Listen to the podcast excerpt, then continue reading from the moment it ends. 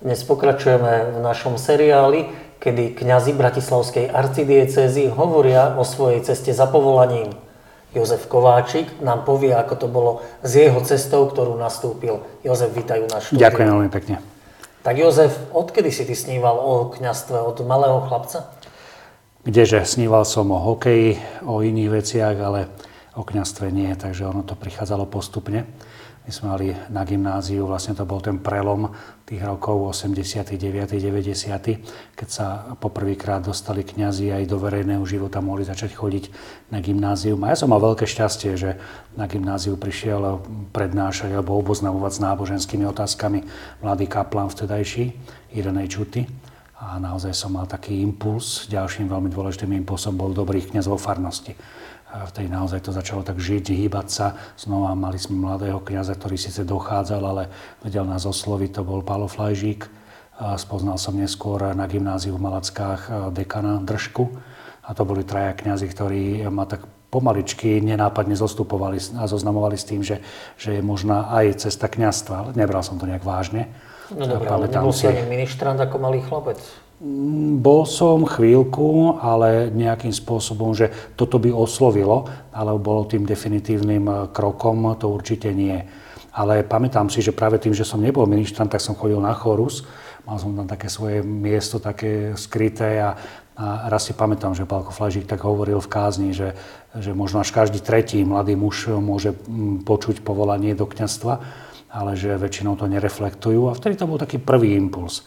Taký druhý prišiel, keď dekan Držka len tak by the way sa ma opýtal na chodbe, že počuj, ty by si nešiel do seminára? Hovorím, pán dekan, dajte pokoj, ja mám rád eh, hokej a mám rád pekné dievčatá, ale viete čo, to, to nie je pre mňa.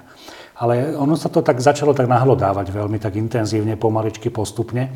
A myslím si, že ten definitívny okamih prišiel práve pri návšteve dnes už svätého Jana Pavla II. Bolo to vo Vajnoroch a e, v tom obrovskom dave som tam cestoval sám. Ja som bol či taký samotár, rád spoznávam nové miesta. Vtedy som si tak povedal, že prečo nie, idem sa ja pozrieť na pápeža.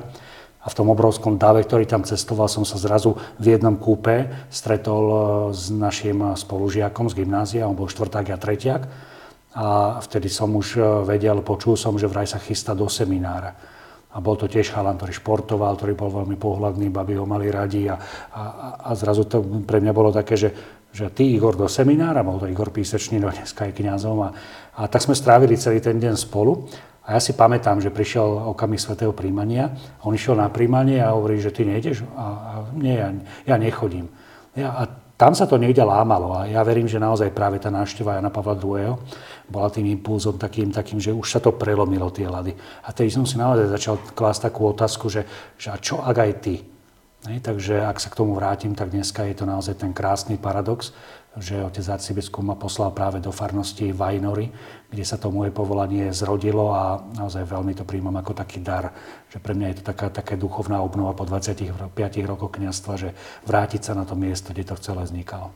Čiže máš potom aj taký osobitý vzťah nielen priestoru k Vajnorom, ale aj k svetému Janovi Pavlovi II? Áno, vždy, keď som v Ríme, tak vždy idem na jeho hrob a naozaj mu tak ďakujem, lebo mal som mu to možnosť aj osobne povedať, že keď som bol v seminári, vznikala Slovenská republika, práve si to pamätám kvôli tomuto, tak sme sa dostali na audienciu a znova niekto to nazve náhoda, ja nie že z toho veľkého davu ma zrazu vytiahli a posadili vedľa Jana Pavla II. na audiencii, ktorá bola pre mladých a ja som mal možnosť presedieť celú tú audienciu pri ňom a na konci potom, keď som teraz sa s ním zhováral, tak som mu teda veľmi ďakoval, že, že som presvedčený o tom, že, že práve jeho návšteva prispela k tomu, že, že som na ceste ku kniastvu a pamätám si, keď som bol vysvetený, tak vtedy sme mu hovorili, že že je nás na Slovensku novokňazov na celom Slovensku 153 a on sa začal smiať a hovorí, že ako rýb v Genezareckom jazere. Takže to už je dneska také nepredstaviteľné číslo, ale myslím, že sme boli taký najsilnejší ročník kňazov vysvetený v jeden, rok, v jeden rok na Slovensku. Takže rovno z gymnázia si potom išiel do seminára? Nie, ešte bola taká tá medzi, medzi etapa. Znova som tak akože vnútorne už bol nahlodaný, už, už som vedel, že asi áno, ale, ale stále som si tak vedome hovoril nie. Že znova bolo to, asi je to tak dobré, že človek vie aj vzdorovať a ono to tak pomaličky premôže v tom, že, že ak je to pravé, tak ono sa to vždy vráti v takej, v takej tichej ponuke. Že nikdy to nie je v nejakých hromoch, bleskoch, v nejakých veľkých krízach, ale že on sa tak ticho vracia ten hlas. Takže ja som ešte nastúpil na strojarinu, ešte som bol na výške, vydržal som tam celý jeden mesiac. No a potom som si povedal, že je to čas sa stiahnuť, pripraviť sa. A ono to bol znova taký paradox, pre niekoho znova náhoda, pre mňa nie. Prídem za pánom dekanom Držkom a hovorím, pán dekan, tak asi ma to zlomilo, ja teda chcem ísť do toho seminára. A teda, teraz rok budem čakať a budem sa pripravovať. Hovoria, čo by si čakal, predstav si v seminári vybuchol kotol, vieš čo, ja idem za rektorom, za arcibiskupom a, a prečo by si nemohol nastúpiť ešte tento rok. Takže uh, moje príjmačky vyzerali tak, že hra, rád hráš futbal? Hrám. Upratovať vieš? Viem. No tak si prijatý. Takže, takže dneska už tiež nepredstaviteľné, ale tá cesta, ak pán Boh si teraz vyberie, tak ti dáva tú možnosť naozaj, že, že doslova predostre pre teba koberec, aby si mohol po ňom kráčať. Takže v seminárnych rokoch už neboli žiadne pochybnosti, keď si nastúpil do školy? Myslím, že nie. Seminár som prežil 3 roky v Bratislave, 3 roky potom v Ríme. Nebolo to jednoduché, bolo to pomerne náročné aj so vzťahom, aj jazyk, aj nové kultúrne prostredie, ale myslím si, že v samotnom seminári už neprišli potom takéto nejaké pochybnosti. Ty si taký mediálny kňaz, štartoval si katolícku televíziu na Slovensku. Je to také poslanie kňaza, že média, hovoríte k ľuďom cez média? Znova to bola tá Božia cesta. V Ríme som sa dostal k tomu, aby som mohol pripravovať spolu s ďalšími seminaristami e, vysielanie vo Vatikánskom rozhlase, ktoré bolo určené práve seminaristom alebo študentom. Takže to bol taký prvý dotyk, taký reálny s médiami, aj keď musím priznať, že ešte na gymnáziu som pracoval v, v časopise, ktorý e, sme robili my študenti ale potom znova prišla ponuka štipendia, študovať aj tak odbornejšie práve mass media, ktorú som rád prijal. Takže tam sa to už potom nejak naštartovalo a znova to bola tá cesta, ktorá, po ktorej som kráčal a veľmi ma obohatila a obohacuje dodnes.